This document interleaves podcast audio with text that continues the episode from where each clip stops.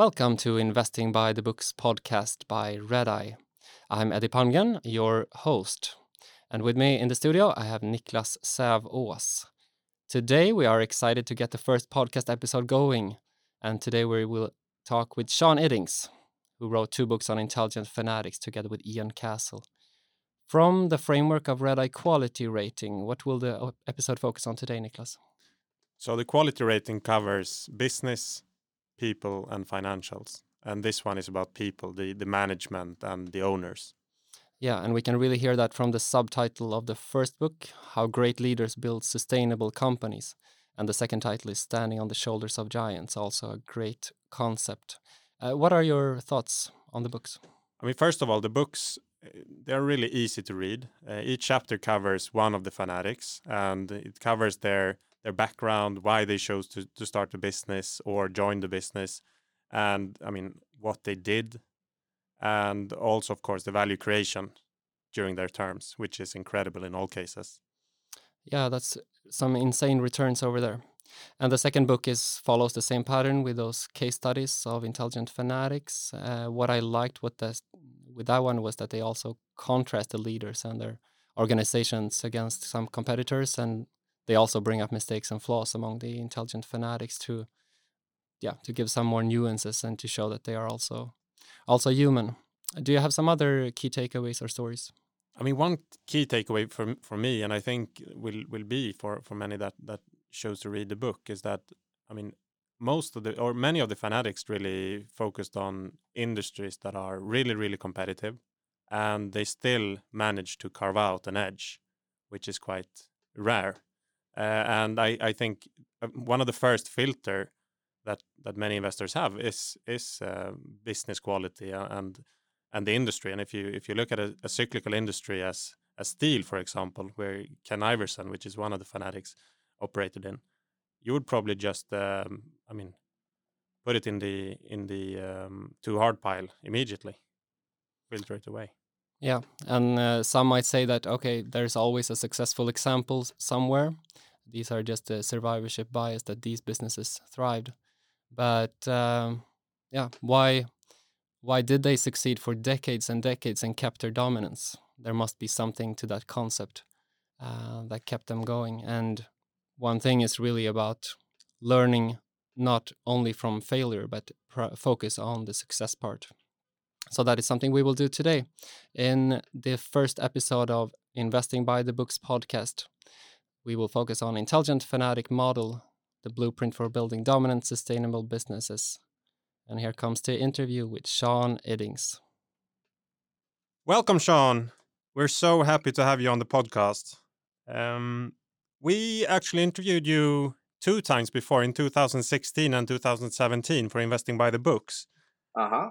And it was right after you released uh, your books, uh, where we covered, of course, the content and why you decided to write the books. What has happened since?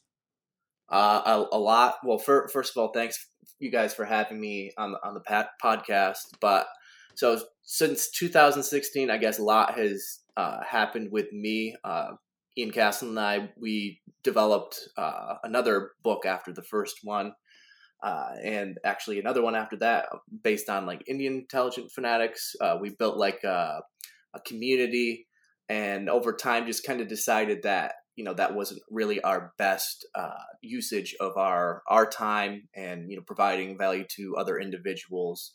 And so for me, I really wanted to take the intelligent fanatic principles and you know take all that study time and actually apply it in real life. Uh, and so instead of applying it as an investor looking for the next greatest business, um, I actually tried to take that information and put it into an entrepreneurial uh, endeavor. And so uh, it's probably about 2019. I was getting a little uh, desperate in terms of, you know, trying to seek out cash flow avenues and I was just looking around for opportunities. And my wife uh, had recently become a real estate agent in our area, uh, and so I, you know, I, I kind of have like a technical, you know, background. I've always been really interested in like IT and tech. Uh, ever since I was like two. I can remember like sleeping on a keyboard, uh, playing games. Uh, but so my wife, you know, is operating or was operating in a really competitive real estate market. So I said, okay, well, I'm going to try to give her an edge. How can I give that to her? So I saw that nobody in the area was providing really a uh, business oriented real estate photography kind of service. So doing like, you know, high quality real estate photos, 3D tours, video, all that kind of stuff. There was really no one stop shop uh, for that kind of service. You know, all the real estate agents were, you know, just pointing and clicking with their telephone, uh, phone, um, you know, video or photos. And so I learned as, you know, much, much as I could about you know taking you know photography i had actually like no experience other than you know having a cell phone in my pocket uh, so i went to youtube learned about drone uh, photography and you know getting a drone pilot's license. I you know learned as much as i could about it. And the funny thing is uh, studying intelligent fanatics a lot of them came from different spheres or fields before they entered the one field that they really dominated. Uh, so, for instance, if you look at Herb Kelleher of Southwest Airlines, he was a lawyer uh, before he, you know, really co-founded and built Southwest Airlines. Uh, Saul Price was a lawyer uh, who built uh, FedMart, which turned into Price Club, which was pretty much the forerunner of Costco.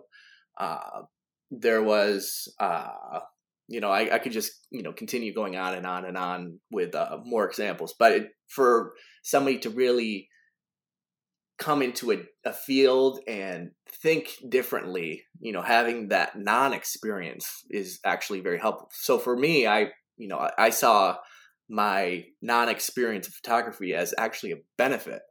Uh, and also i you know was a musician for many years and i understand the artistic aspect of uh, any kind of art you know whether it be music art or photography. A lot of those individuals they like to do everything themselves uh, they are very how can i say non-business oriented and so i i knowing that as a musician i knew that any kind of photographer in my area, you know, if they ever did want to compete against me eventually, they wouldn't want to compete with me because they're all non-business oriented. So I thought that was like a perfect place to uh, enter. And then, so I helped out my wife. Uh, she decided that it wasn't really for for her the real estate thing, but um, over you know a short period of time, I was able to gather you know the biggest uh, realtor in our area. And then you know via word of mouth you know i've built up a huge clientele and in my market.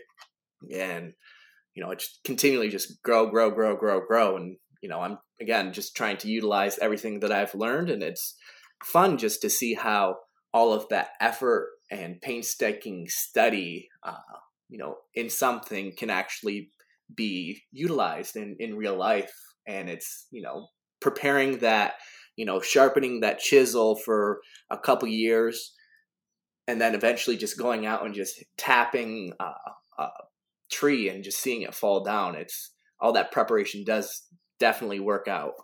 So that's pretty much my uh, trajectory since I, I last you know chatted with you guys. So quite a different uh, uh, you know journey.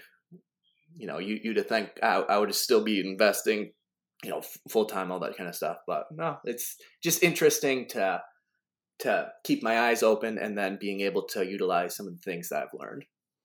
Yeah, it's definitely interesting to see how which paths you take in life and how things just come upon you. Coming back to a bit about how like you you started the fanat intelligentfanatics.com website and you had the membership network and everything and yep. now we can follow this journey with the, your new business experience on another site, thewoodshed.com. Can you yep. tell us a little bit about that? So it, Yep, I can definitely chat about that. And so, so intelligentfanatics.com, you know, we had a bunch of content, you know, all the stuff that we were learning, uh, and just decided that, you know, just to, you know, really cut it off uh, because of the maintenance and all that type of stuff. Um, but I've, I've just decided to uh, kind of repopulate some of that content onto my own uh, blog, and it's called The Woodshed. And the reason why I call it The Woodshed is because uh, as a jazz musician, you know, that's what I was pretty much, you know, for the majority of my my life uh, before getting into investing in business.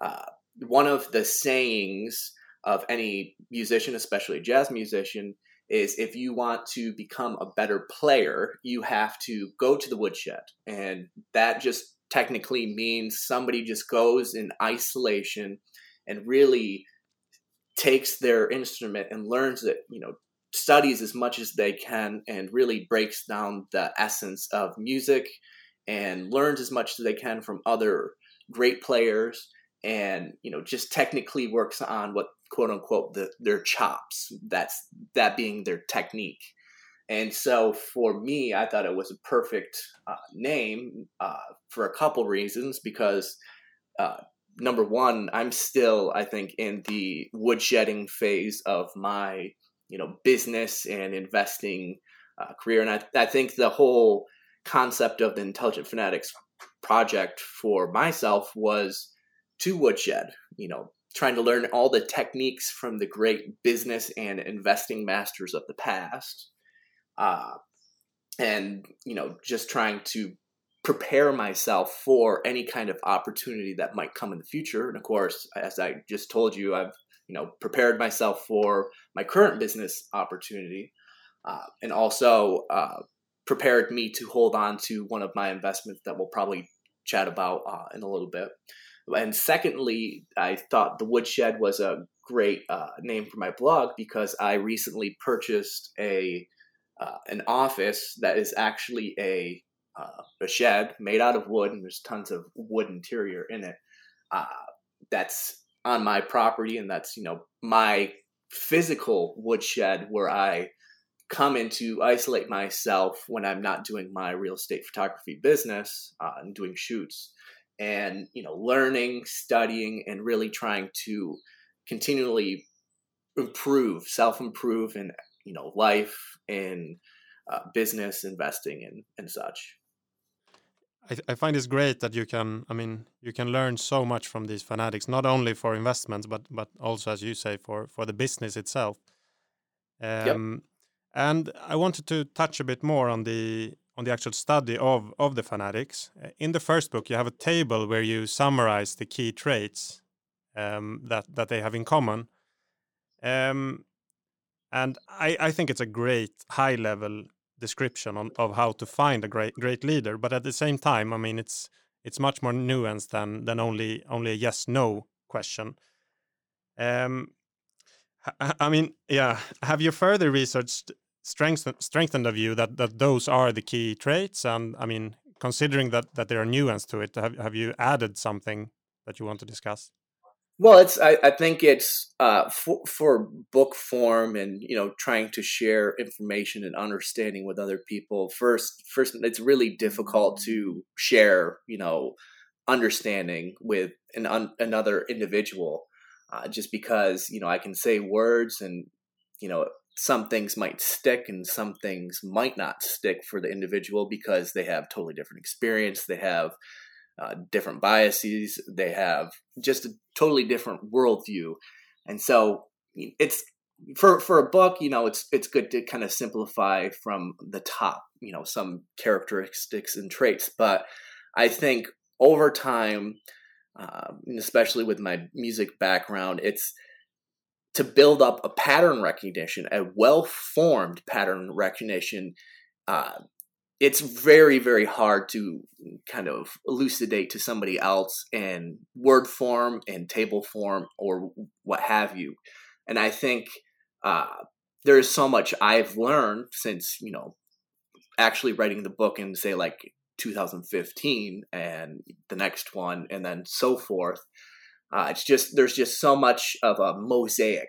I would say that uh, there's so many pieces that I've been able to take from you know everybody I've pretty much read about and learned, and to try to form uh, that picture, that mosaic in my mind.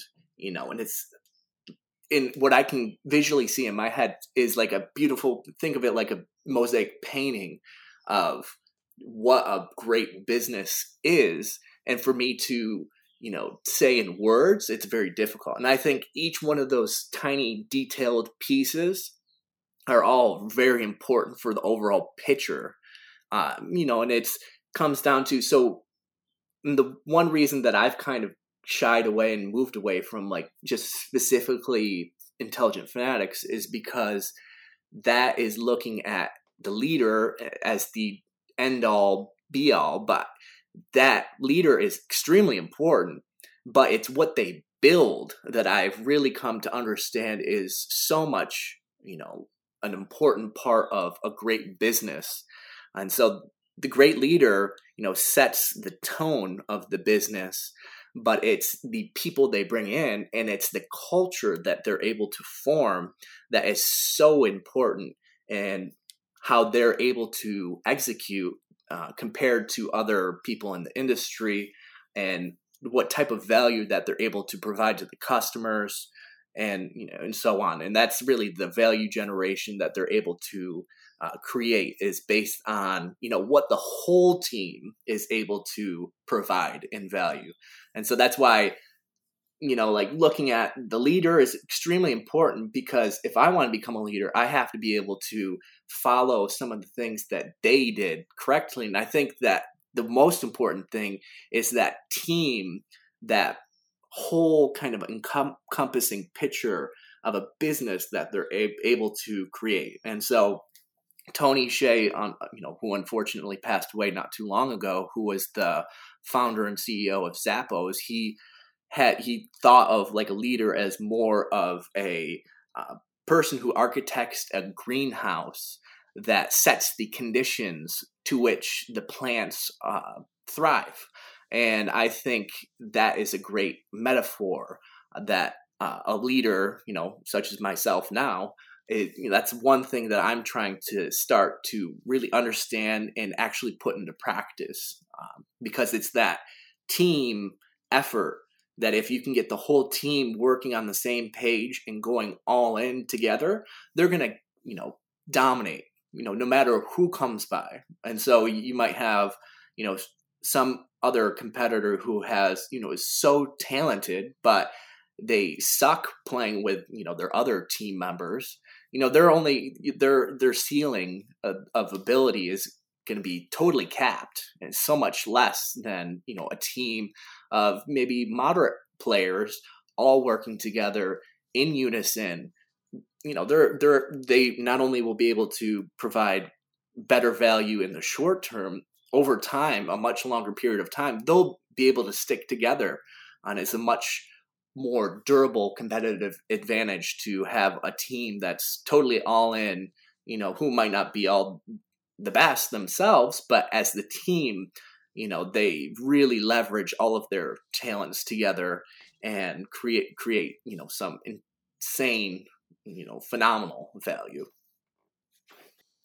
We're really getting into the culture part, which is one of the most important parts of uh, a business, as you say. Um, if we look at the ownership and the difference and the relationship between culture and ownership, and how do you define this quality culture? Could you elaborate a little bit on that? So one one thing a lot of investors and you know myself when I was you know really putting a lot of time uh, into investing, they you know we we usually would look at you know a company who has a founder you know founder led who has a lot of their uh, equity or net net worth tied to the business, uh, you know, and if they own 50%, you know, if they have control, you know, even better, right? That's one of the um, you know, things that investors like to look for. You know, somebody with a lot of their their own uh, equity into a business because you know it's better for a cook to eat more of their own cooking. Uh, so I've over time have come to realize that that's not even really a good uh, indicator because a lot of micro cap small companies, you know, which was where I was investing and continue to invest. A lot of companies have those, and if if I look back even further, a lot of small businesses in America, and I'm sure in where you guys are located and anywhere in Europe and you know where, wherever in the world, you know, small business owners they own 100% of their business and that doesn't really tell anybody anything. That just tells you that they're, you know, they own a business. Uh, but it's not really conducive to saying they're going to be the next greatest business in the world. Uh, and so I think the ownership kind of part of a leader you know it's good to have somebody who has you know a ton of their net net worth tied to their business um, but i think there's so much more and kind of going back against that mosaic idea okay that's one little teeny tiny blip on that painting but you know what what's the rest of that painting look like? What other details? Now the other other details would be you know just what what type of personality the individual is. Are they an actual you know like bona fide leader type? And so are, are they somebody who uh, really likes to be around people and really trying to motivate and inspire them? And how do they do it? You know are, are they going around uh, trying to cut other people down? Or are they trying to build other people up? And i think if you can get out there and speak with management you know you'll you'll be able to uh, you know first time meeting somebody you might be able to get a little bit of an idea of you know who who they might be but it's over time you're able to build that trust.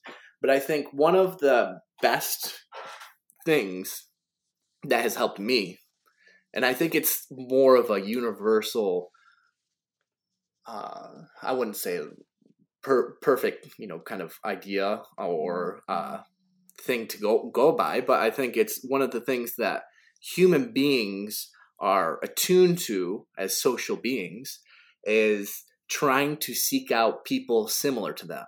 And so I think that the more you embody uh, the great leader yourself, uh, the more you you're a trustworthy individual, the more that you embody uh, you know integrity the more that you embody uh, any kind of characteristic that you're looking for, and you just literally go out and look for people like you.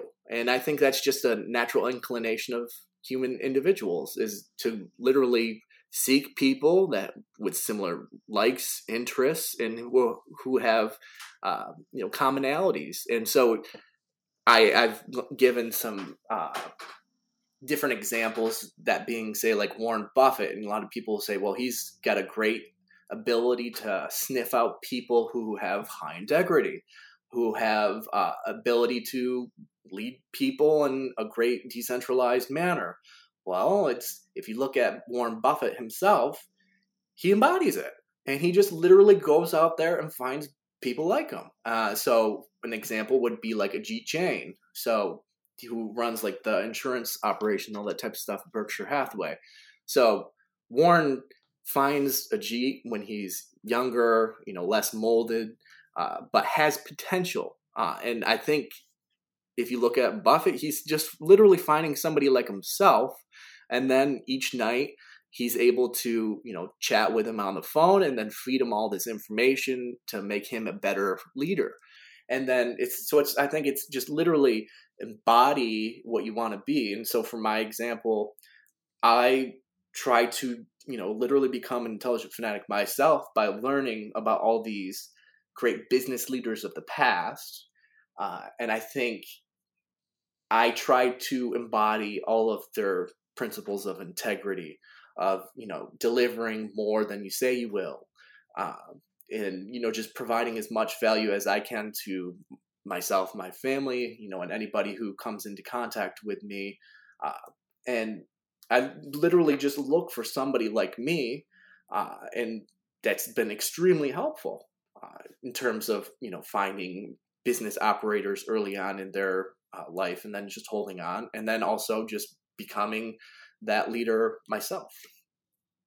So we we touched upon it in the beginning, and and we mentioned XPEL. So maybe you can just discuss the experience you had with XPEL and, and meeting management there, and and I mean how you gained more confidence in in the stock.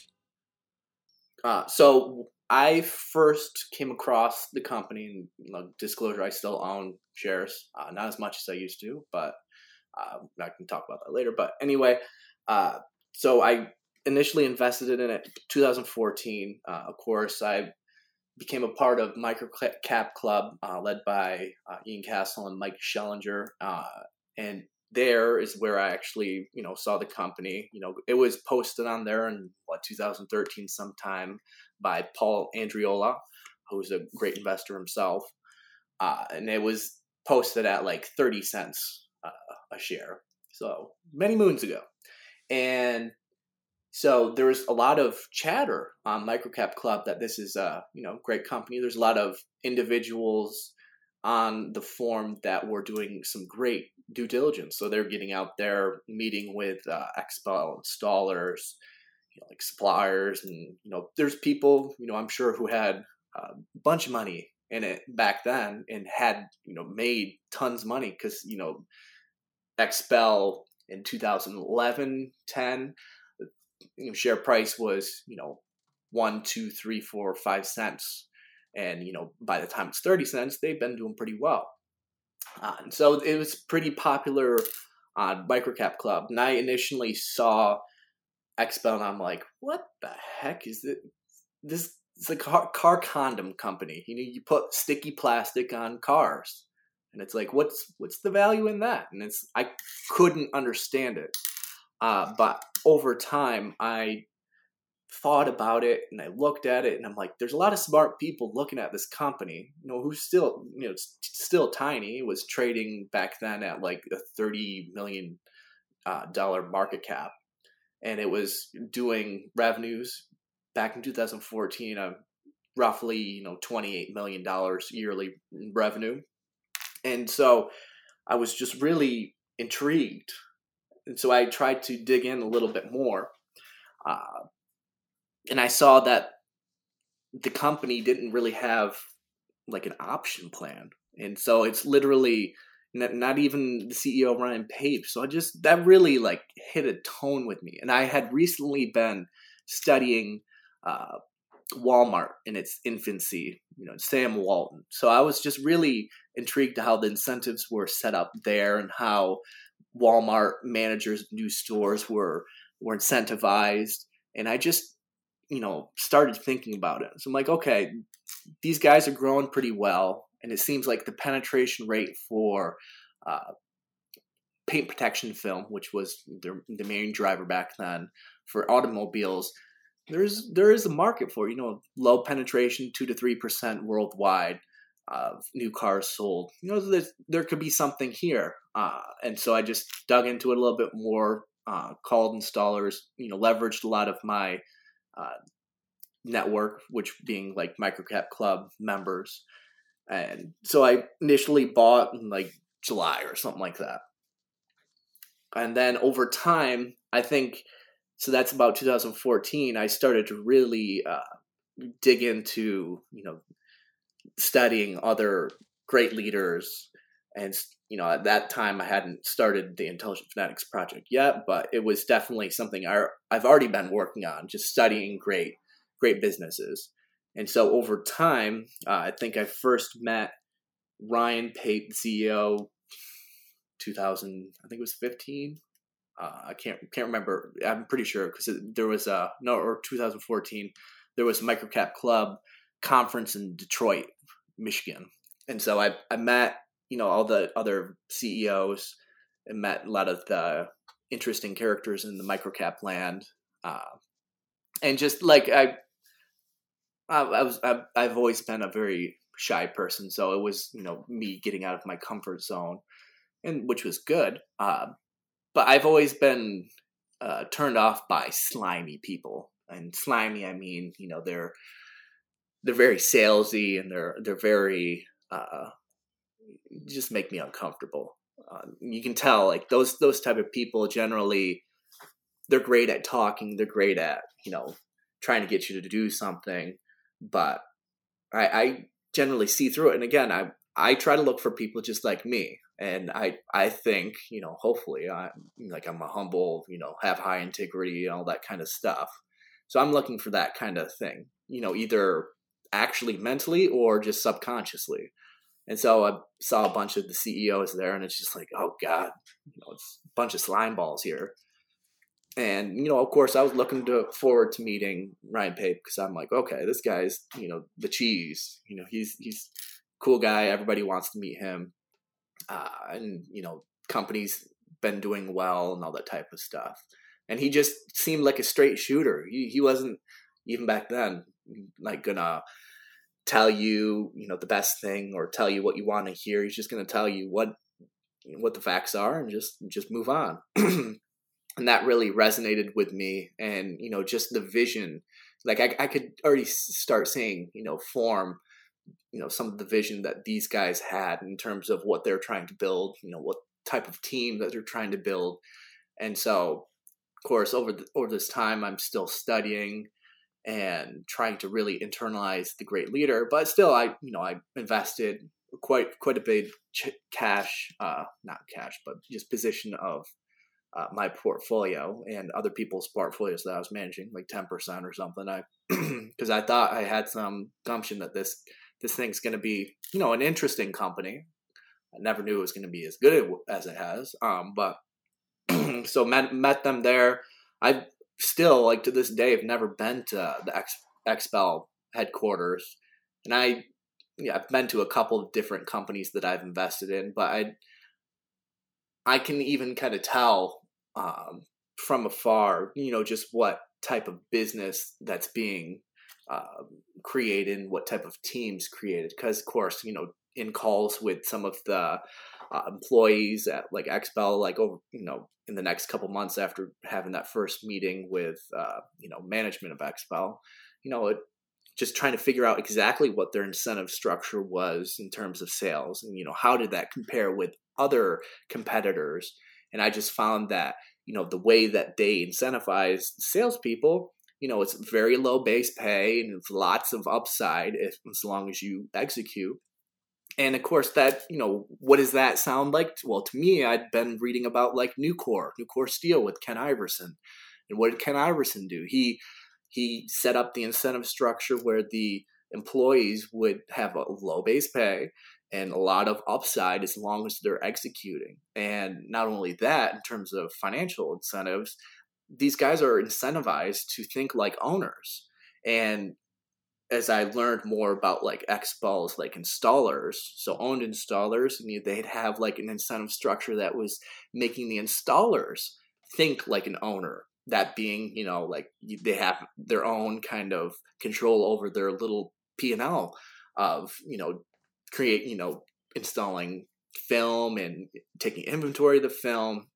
And then that was okay. It's like, wow, okay. So the, these guys have really thought out one of the most powerful uh, levers in, in, in business. You know, just incentivizing everybody to think like an owner. So going back to the question before of you're like, okay, well, looking at uh, leader with who's incentivized to think like an owner. Well, that's you know fine and dandy. Most owners or leaders, they're hopefully going to think like an owner. But now, if you can get everybody within the organization to think like an owner, holy shit, you can get some pretty cool results because not only do you have just a leader who thinks like an owner, you have everybody who's working not only against each other, you know, because, you know, whatever incentive to, you know, make me the best. It's how can we all think like an owner and work as a team to get better results together? Uh, and you only go as far as you can alone, but you go way farther together. So that was another kind of thing that I learned about that really helped build my conviction. Uh, another time that I met management, uh, well, it's of course there was like the lawsuit that happened, and of course I was again fortunate to be involved in microcap club where there's individuals way smarter than me uh, who who know like patent law and that type of stuff that helped uh, form an, a good idea of how this company could uh, get through this uh, potential problem. But then again, it's like I studied Southwest Airlines. Herb Kelleher was a lawyer, and like when Southwest began in 1970, 1971, whenever it was, they didn't fly for the first what four or five years because competitors like Braniff International Airlines they were stopping, preventing Southwest from actually flying because they were saying, you know, like this law, this regulation, like you can't, you guys can't fly. And so Herb Kelleher had to work his butt off to really get that company just literally off the ground and to start.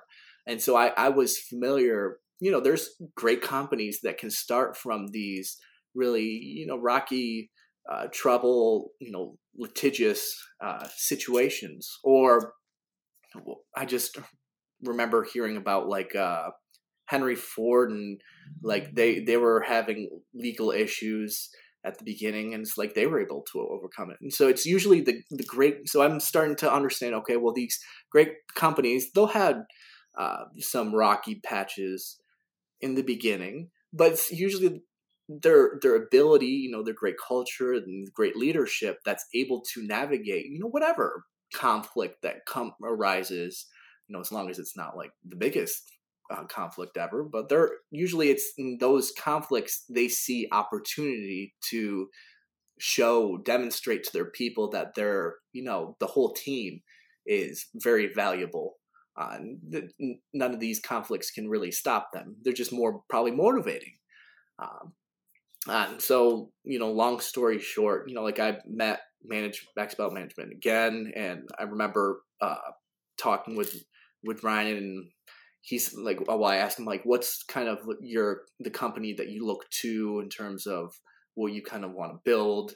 He's like amazon. He's like there's next day shipping and it's that instant gratification that really uh, gets you know people wanting to get into prime uh, membership and all that type of stuff. So that's been huge for amazon. And so the getting close to the customer concept for ryan was huge. And I, I really saw that as um, so XPEL sells to installers. So it's not a B2C com- company, so business to consumer. It's a B2B. So they're selling a necessary product for an installer to install onto their customers' um, automobiles and now pretty much whatever. Uh, and so for a business to operate, of course, you, you need film or an installer business. So they need a precious resource to operate. And if they don't aren't able to get that supply quick and you know in a pinch in some cir- circumstances, that can be a huge boon or not boon, but uh, a bad thing for their business.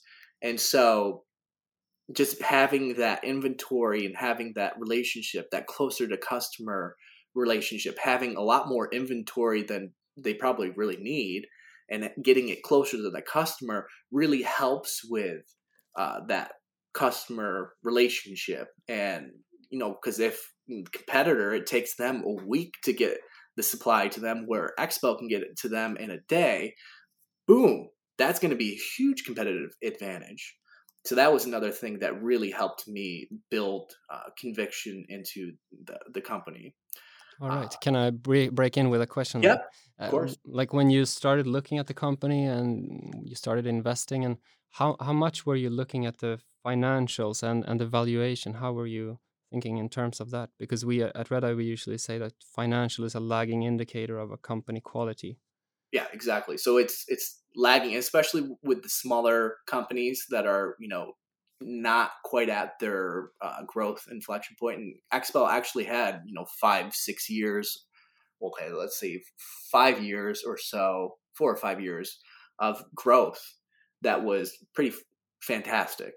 Uh, back then, it was trading at, you know, multiples of revenue of you know one, one or yeah at most two two times revenues. So and in terms of the net profit, that wasn't as high, and there was uh, profit growth over that five year or so period. Uh, so you could see that there was some financial uh, diligence. You know, they're not just spending all their money that they come in, but they're actually pretty prudent in terms of growing the business. Uh, in terms of the return on investment, you know, or the ROIC, you know this this is a company that's not only able to invest into new opportunities but to do it in a very you know well manner. So if it's getting a ROIC of like over 20% still growing at you know at that time like over 50% per year and it's still growing pretty pretty well. Uh, so those were some of the lagging indicators that was giving me uh, you know a little confidence that this could and of course it still had a long runway in terms of potential avenues to to grow but I didn't spend too much time on uh, you know looking at the valuation. Like I said, it was it wasn't ridiculously expensive. It wasn't a SaaS business trading at ten times revenues or anything like that. You know, and it was trading. Can't remember the exact number on profits, but it was wasn't trading for any ridiculous you know PE. Um, you know, maybe forty or fifty times uh, at you know at some point in 2015 when it was a little bit high. Uh, but I kind of gave like a little financial model back in 2014 when I initially did my write up on Seeking Alpha, whereby I looked more at the potential size of the company and the potential you know financial metrics of what it could be uh, in say 2021 and of course i i was way off uh, because it's 2021 now and I can see uh, like revenues I was probably higher, but in terms of like the profits I was you know halfway decent. Uh, you know, growth the trajectory was pretty pretty close. Uh, and then what I tried to do is just uh, net present value that number and then base, you know, whatever. I had a pretty high hur- hurdle rate uh, attached to it. So I think I had like 25. So if I wanted to get a 25% return on, you know, my whatever numbers that I put on. Uh, you know, it, it was I think it was like six or something like that, and it was trading back then at like two. Okay, so I'm like, okay, well, I can be pretty wrong and still have a halfway decent outcome. And so, and then over time, as things have progressed, I've just you know added to it because conviction has increased. Uh, you know, and over time, so initial was I think like 175. Lowest I think I bought was a little under one, and uh, I think my overall I think the highest I've paid you know like 20. Uh, so like my overall cost average is like 330 or something like that. So I, I put it quite a bit at, at the beginning, and you know like in 2017 18 I put a huge chunk in. So that kind of gives you an idea of how I yeah it's I think valuation is definitely le- leading indicator, and especially it's not a great thing to look at um, when when you're just putting a multiple on a small, growing, fastly growing company. Yeah, but the the stock has not been uh, really. It's been skyrocketing, but it's not a straight line. You had major drawdowns during that time, as you as you showed on uh, on Woodshed. Yeah, yeah. So it's you know there was a time when it went from three ish all the way down to 66 cents. So we're, we're talking, you know, at, to- at times it was down 80% from the high. Uh, so that did not feel good. And especially, you know, I was investing, you know, some, some friends money, uh, it's an individual who's, you know, kind of become a friend, uh, much older than I am and just trying to just talk to them, you know, like during that period. it's, it's difficult. It's very difficult, and they just look at you like are you like the stupidest person in the world? Uh, it's it's a very and like my my friend one friend that i you know put a huge chunk in and it's like i'm trying to talk with him and it's he, i can just tell it's like thinking like you're stupid. Like why why have you lost me this much? And i'm just like okay I haven't lost you the money, number one, because I haven't sold it. Number two, you know, and I tried to make it as simple as possible. you know, like this is just kind of a temporary, you know, measure. You know, like uh, big companies coming in throwing a lawsuit that's pretty uh, uh, worthless. And I think this is you know great great team. You know, still large runway. You know, just please have confidence in me. But I think just trying to convince somebody else to have confidence in something when you still just question yourself. And uh, there were so many times I questioned myself. Yeah, it's really challenging to, and so many biases are at play there. Oh yeah. Like, like oh, which yeah. would you say that, which are your most common biases when you're investing, and, and how do you, how do you deal with them? Like practically, can you give some examples there? Would be interesting. Oh, um, well, there's there's a lot of I think of, of, of the whole reason why I try to prepare so much uh, in terms of you know studying all these great businesses, investors, and all that kind of stuff is so I can uh, mute or not like literally mute, but like turn down a lot of these biases because uh, I think the human mind has these biases, these shortcuts because it's just an evolutionary way that should kind of work out. So, for instance, you know, me being out in the jungle and then I see like this huge, uh, you know, tiger in front of me, you know, like evolutionary, like I should run from that situation. And that's just a good thing to do. But when you're faced with the financial version of that, you know, you're you're out and Mr. Market is coming at you with a gun, and that would be, you know, like your you see your stock go down 80%. The evolutionary, you should run from that situation. You should sell and you should run. Uh, but I think with the more pre- preparation that one does, uh, the better the pattern recognition, the better you're just prepared to see, you know, this situation as different than how your brain perceives it. Like I said, if you see Mr. Market coming at you with a gun, well, that's, you know, how most people would see it. But having the right tools and thoughts and knowledge and vicarious experience, you might see that differently. And so while I instinctually felt like a dunce when I saw, a you know, anytime that I see a stock fall down, but when I have so much conviction in something, I still have to see it in a, a different form. Uh, and that would be, you know, seeing more of an opportunity out of it than an actual, uh, you know, risk or horrible situation.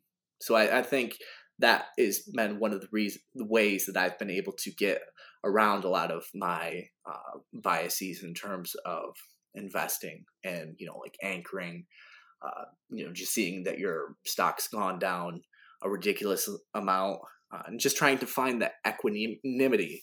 So just being able to see each situation as it is instead of as what most people think it is. So most people think that roller coaster is horrible, and it's eh, but it it can be either horrible or it can just be an exhilarating experience.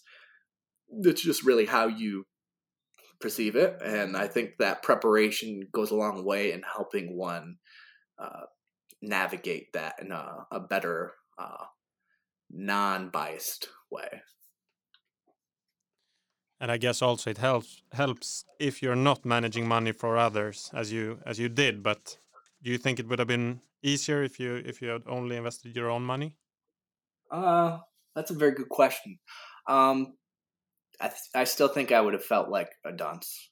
Uh, uh, but I I think when you're managing other people, it's just it's more magnified. Compounds. oh yeah, by by a lot, and especially if it's people that you, well, I think some people who you might be close with could uh, overlook some of it because they might know what you're you're capable of in, based on their experience with you. And so I I think I had that benefit. I think if you're managing other people's money who don't know what don't know you as as well, I think that's that's what would be probably the hardest because not only do they you're then now you're faced with you, can they trust me uh, they might not know me as well enough. Um, those people are generally gonna you know get out at the worst times because they don't know you. Uh, they don't know what you're capable of. So yeah i think it's much more difficult with with other people's money. I'm glad you know i probably i'm, I'm glad that i didn't manage more than i did. No, it's crazy when you hear those studies about, I mean, Peter Lynch with his stunning record, and then when you hear about the investors in the fund, right. they didn't they didn't prosper as as much, unfortunately. Oh, yeah, it's it comes comes down to conviction you have and to whoever's running the show, whether it be somebody who's managing your money or conviction you have in the the, the company that you're investing in. Uh, and so majority of people who don't have the preparation, who who don't have the mindset, uh, they're gonna generally not get the best results, even out of great opportunities. Uh, but I think the people who've put in all of that work, all of that woodshedding, they they tend to get uh, above average uh, results out of even great situations, or they they even might be able to turn lemons into lemonade. Uh, so even taking extracting quite a bit of value from bad situations. Uh, so yeah, that's what I think about that. So again, big congratulations to that to that investment and and also that you showed that I mean how the theory could be put in practice. Yeah, thank, thanks. And I I just think that I just want to disclaim like while while I've done well with this company, I probably you know I might not be able to find another one like this. But I think the best use of my time, and I think, you know, I'm, I'm just trying to be humble and like understand the actual situation. Uh, that's why I've you know gone gone into what I think is uh, lower risk, longer duration, better return opportunities. You know, just becoming the intelligent fanatic myself uh, in terms of operating my own business, uh, because I think there's there's so many investors and there's so many smart people and it's like well it's just a pretty competitive you know you might find your niche in microcaps whatever and you could do well uh, and you might have your own style and you know but I, I, I just I'm I'm looking for those one one foot bars to step over and like literally here like my my area and like what I'm doing you know it's, it's kind of like child's play uh, and I I say that, but I'm still always trying to you know improve. You know, just as in case you know somebody comes in and you know tries to destroy. But I think I I'm setting myself up for uh, you know the best results for me, uh, and it's just something you know other people could potentially do. You know, they might be an investor or they might be in you know that operator might be a better investor or that investor might be even a better operator or maybe just based on the certain circumstances uh, around them so i just i hope that other people just see that there are so many opportunities that might even be a better cost opportunity for for you uh, than what where you might be playing you know and it could be a sub division of investments or it, it can just be you know just in a totally different field all right. So coming back a bit to the characteristics of these intelligent fanatics, I was a bit curious, like reading, uh, like Kelleher's mother, for example, taught taught him the respect for everyone, and and there's other examples as well with Hank Rowan, and like how how are you thinking like the EQ versus the IQ, how important role that is? That would be interesting. That's a very good good question. Uh, it's definitely less IQ, uh, more EQ in terms of un- understanding yourself. And one one thing that I think is important to talk about is style. And so when when I say style, I think anybody who wants to get great results in whatever they do, they they have their own style. And so when I when I say style, you know, like Warren Buffett, like he's he's got his own style. He's straight shooter, great communicator, simple. He has his own way of operating, and I think a lot of people want to imitate and copy that, uh, which is good, and you get to learn uh, a lot of important topics by doing that. But with any artist, they learn from the best, they imitate, and then they get to a point where they find themselves and they find that internal voice and they meld all these different influences and i think of it like a big pot of gumbo where you throw in all these great influences as ingredients and then you get to a point where you just start stirring it together and then you take a scoop out of it and you get a really unique uh, version of all of those influences which is yourself or your own style and that really separates the the greats from the non-greats. So in terms of you know what, what are some of the intelligent fanatic characteristics? Well i just think that there are so many different types.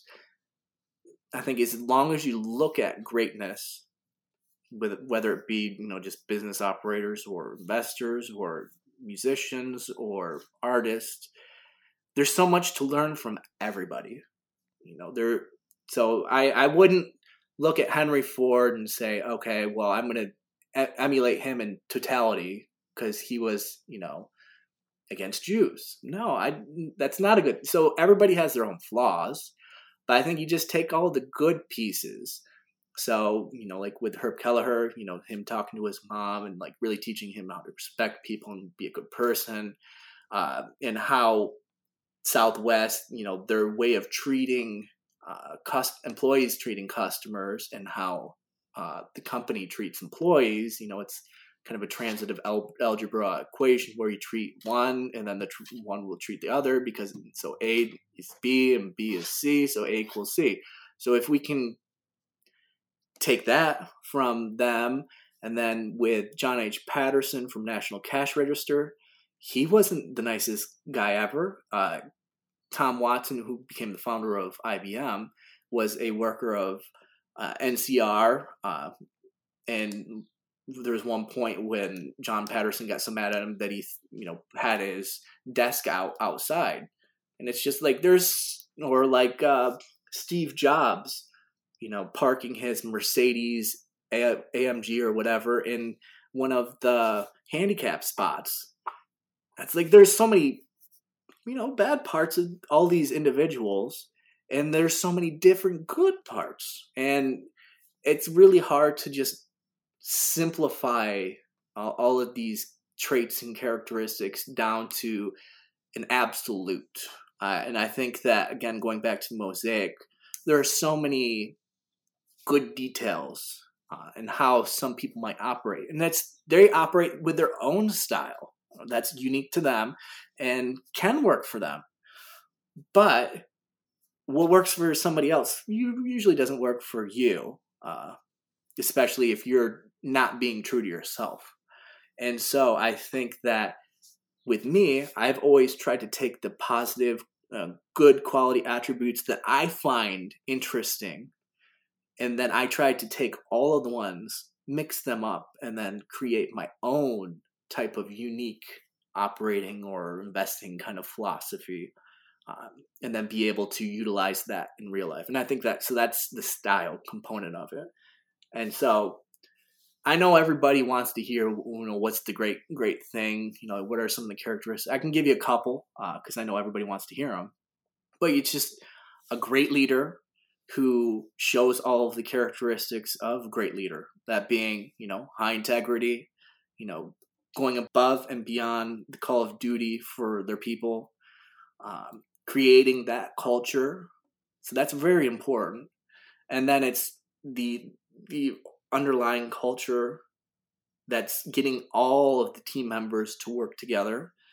It's literally it could be as simple as that, but I think there are so many different ways to achieve that. So much gray area, uh, and I think that's where somebody can see and you know pick the different great qualities of others and then meld them into their own style and then be able to create something new and unique that works for them uh, so i think it's you know just literally as simple as as that.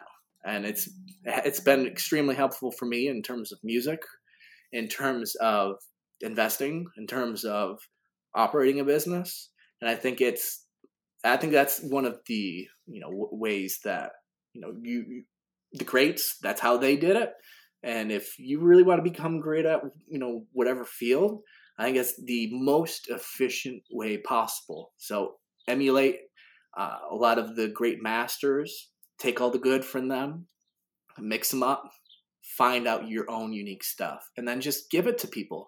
Provide the value that you can where you can. And I think people will just start knocking down their door just to find you.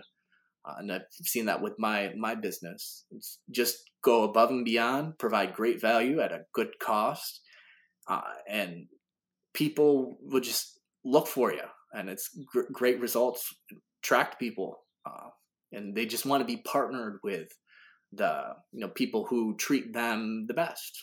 It's really interesting. Um, I had a question regarding. I mean, as investors, many investors are quite. I mean, gen general in their approach. They don't they don't focus on a specific industry or, or sector, but but they go broad. Um, what what's your view on? I mean, investors going into really specific niches. I'm I'm thinking about the fanatics. They often they often have an intense focus on a specific uh, yeah.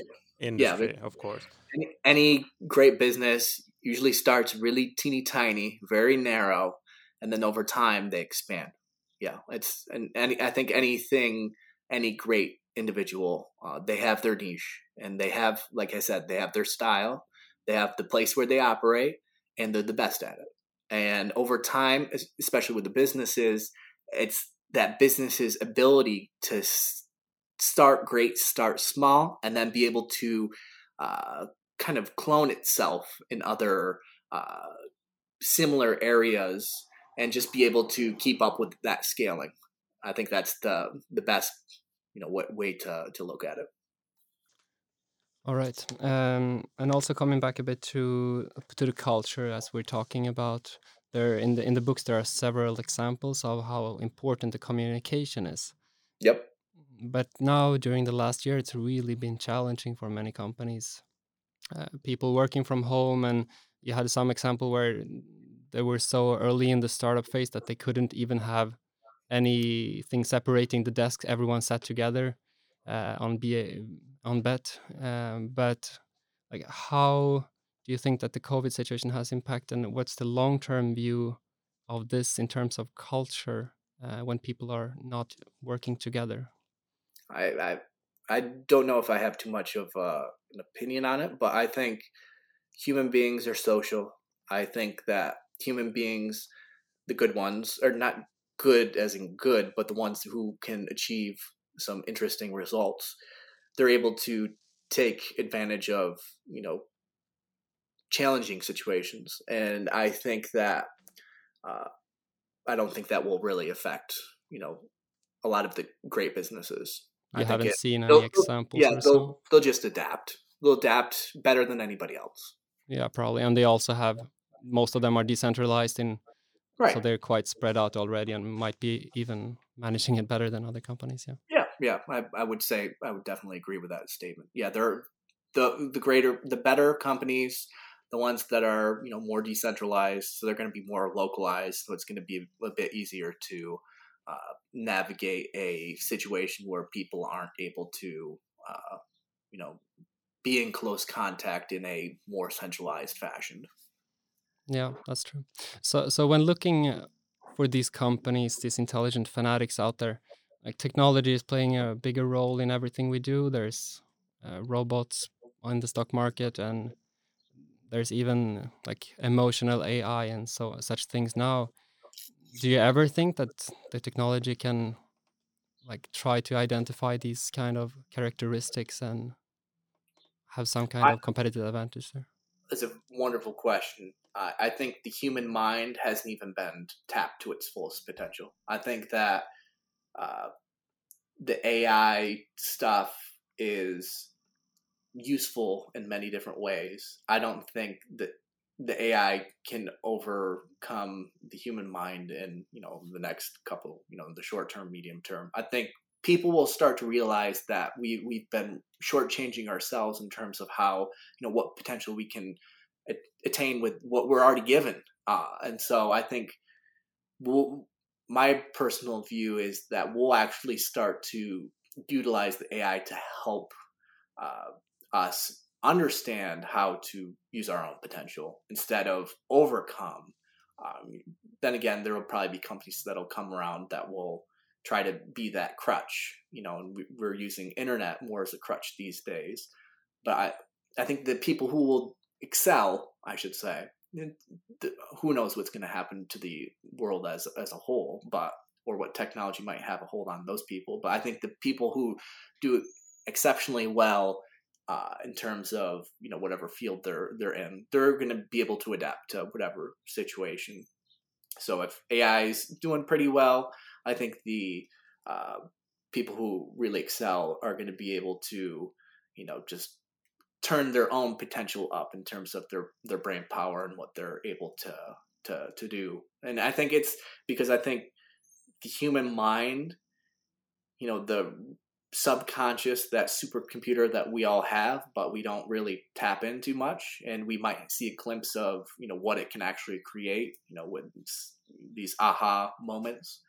Uh, I I think that we really could, you know, come come a long way in utilizing it, and it's it's just a you know a phenomenal thing that the greats tend to utilize the best.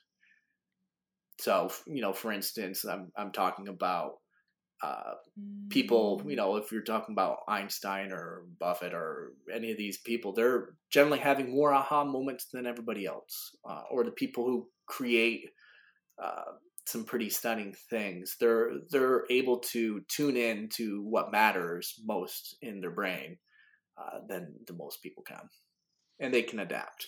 Yeah. Do Do you think that like the the ones that we know today are like people recognize as intelligent fanatics, even if they might not think in those terms?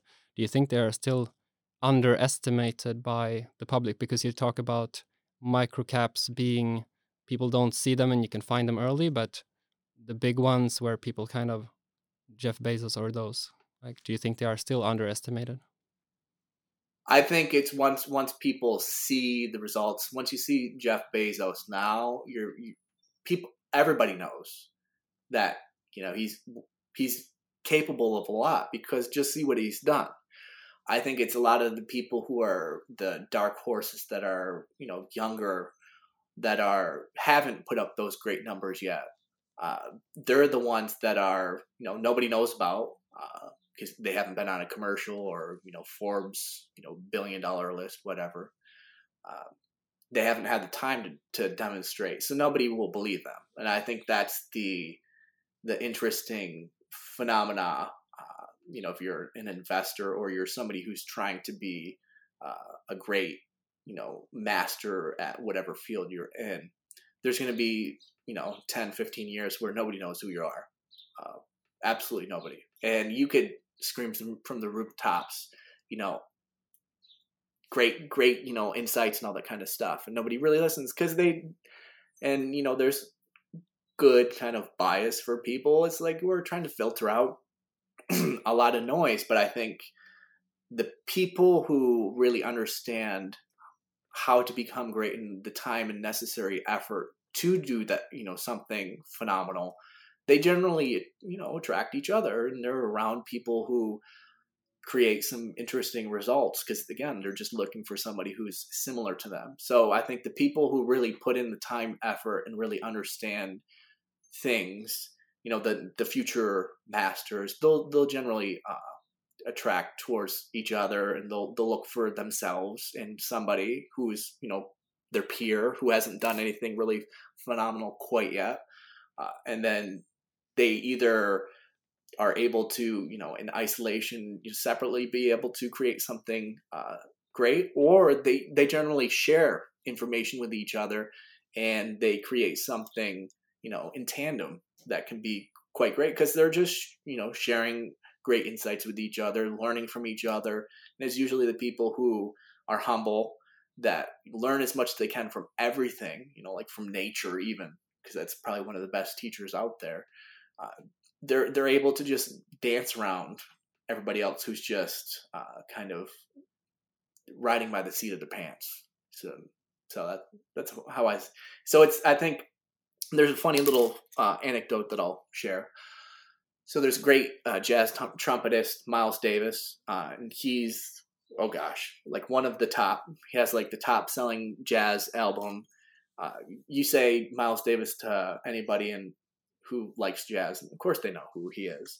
Uh, funny thing, he said and he he played with like the absolute best charlie parker john coltrane he was with every one of the great musicians when he started and then over time he developed into his own style and he helped mentor a lot of the greatest uh, next generation jazz musicians and he said it doesn't matter how much he he played and how much respect he had within his niche which is jazz music he said it's once he was on a commercial for I think a Honda commercial, uh, like in the late '80s. Uh, you know, after he's created some of the best music uh, and extremely successful for a jazz musician. He said it's like 30 seconds of that, and he he would walk down the street and everybody knew who he was. And he said that what kind of you know weird situation is that? He's become like the best jazz musician over decades nobody practically nobody knows about him and then he you know is literally on a commercial for a few few seconds and then everybody knows who he is so it's just an interesting uh, thing to think about in terms of somebody who's actually at the top of their field uh, and who has had many decades of experience and showing results and then it's just literally you know a happenstance couple seconds with tons of distribution, that being, you know, TV sets. And then literally everybody knows you. So I think that's uh, in terms of who who's now uh, uh, considered somebody great uh, based on you know wh- where they've been talked about on media uh, and whatever results they've been able to generate, and then you know the younger next generation. You know, it's going to be a lot harder. It's like you have to know people, you have to embody all the and you know things that you think is going to be the next great thing and then just take it from there so sean this has been a fascinating conversation thank you so much um, this being a book uh, podcast we of course want to know if you have any book recommendations oh wow so I'll, i have some music books and this is this is, should be good for you know a lot of individuals because I, I think purist trying to become more pure is an, uh, a recipe for disaster. So I, I have a little metaphor goes like this. So if you think like gold, pure gold, you know, it's wonderful, it's valuable, but it it's not durable one bit, right? You can it's very malleable and it doesn't last. So that's you know, there's a reason why jewelry isn't made out of pure gold. It's usually made out of, you know, a combination between gold, copper, and whatever else. So that's a couple. So if you get a couple elements mixed together, it's a little bit more durable. But if you get uh, like a high entropy alloy, which is a mix between like five or more elements, those are some of the strongest, most durable, most ductile, you know, the best uh, in terms of efficiency and weight and all that kind of stuff. So I think a lot of people, if they can meld a lot of different ideas, fields, and interests into one, you're going to be so much better off. Uh, and so I have music book in, uh, recommendations, ones that have been very helpful for me, not only in understanding myself in music, but also uh, within business and investing. There's Herbie Hancock. He has a book, autobiography that he he wrote. Uh, can't remember the name of it off the top of my head, but that has been very uh, influential for me. And then there's one last book. Uh, it's called uh, what is it? Vic, Victor Wooten, who's the one of the top uh, bass players. Uh, called the Music Lesson, and it's a weird kind of book the way it's told you know it's told from perspective of like a young musician trying to find his way uh, and then he comes into contact with this master and he he has to piece together all of the things that make like a great musician it's i think it's the same exact thing in terms of becoming uh, you know great at any any field, and I think it's just a very insightful uh, read. So I think that's that's another great one. I have a bunch of other ones that have been helpful for me, but I, that's all the time I have today. Perfect. Thank you so much, and thank you for letting us uh, stand a bit on your shoulders. And I'm I'm really uh, thankful and you know appreciative. I'm first first guest on your podcast. Thank you. Thank you, Sean. Take care. Thank you for listening to Investing by the Books, a podcast by Redeye. You can follow us on Twitter at IB underscore Redeye and email us at ib.podcast at redeye.se. To improve the podcast, we really appreciate your feedback, so please rate and review us. Notice that the content in this podcast is not and shall not be construed as investment advice. This information is meant to be informative and for general purposes only. For full disclaimer, visit redeye.se. For the editing of this podcast, we thank Jon Hintze, and for the graphic design, Jesper Viking. I'm your host, Eddie Palmgren, and until next time, I sincerely wish you the best of luck on your journey through life and investing.